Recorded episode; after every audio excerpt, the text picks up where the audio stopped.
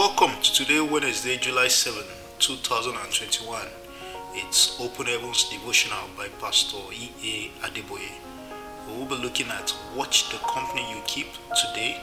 Psalm 1 verse 1 is a memory verse. Blessed is the man that walketh not in the counsel of the ungodly, nor standeth in the way of sinners, nor seated in the seat of the scornful. I'll read Mark chapter 14 verse 54 and verse 66 to 71. Verse 54 says, And Peter followed him afar off, even unto the palace of the high priest, and he sat with his servant and warmed himself at the fire.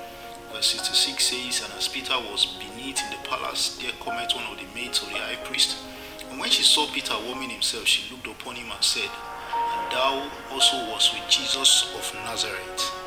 But he denied, saying, I know not, neither understand I what thou sayest. And he went out into the porch, and the cock crew.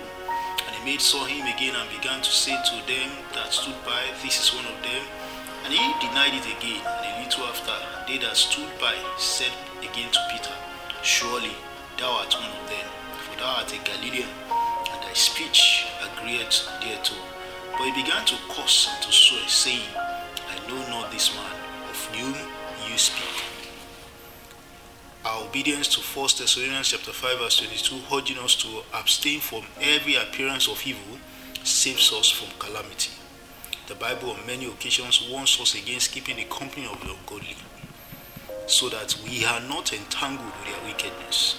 For example, the Bible says in Proverbs chapter 1 verse 10, My son, if sinners entice thee, consent thou not.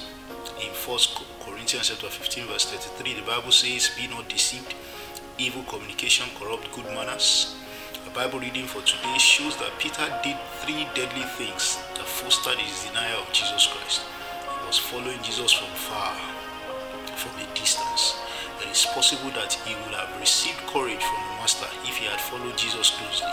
Secondly, even though Jesus had asked the soldiers to allow his disciples to leave, Peter ignored this, this request. He followed Jesus, though fearfully, to the palace of the high priest. This is why Jesus told the Laodicean church to be either hot or cold. Revelation chapter 3, verse 14 to 16. Thirdly, on getting to the palace of the high priest, Peter sat with his servant and warmed himself at the fire. That's in Mark chapter 14, verse 66 to 67.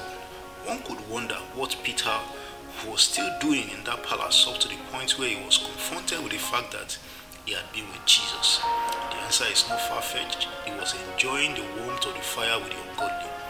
Beloved, let us be wary of the comfort zones of life. They may be physically comfortable, but not spiritually ideal. Some Christians cannot distinguish between spiritually conducive environments and locations that are detrimental to Christian living. A Christian sharing an apartment with a member of the opposite sex due to accommodation issues is simply playing with the fire of lust soon him or her. Let us be guided by the Holy Spirit at all times. Our action point for today study your environment to see whether it is conducive for your spiritual growth and take wise steps to avoid temptation. God bless you and have a wonderful day.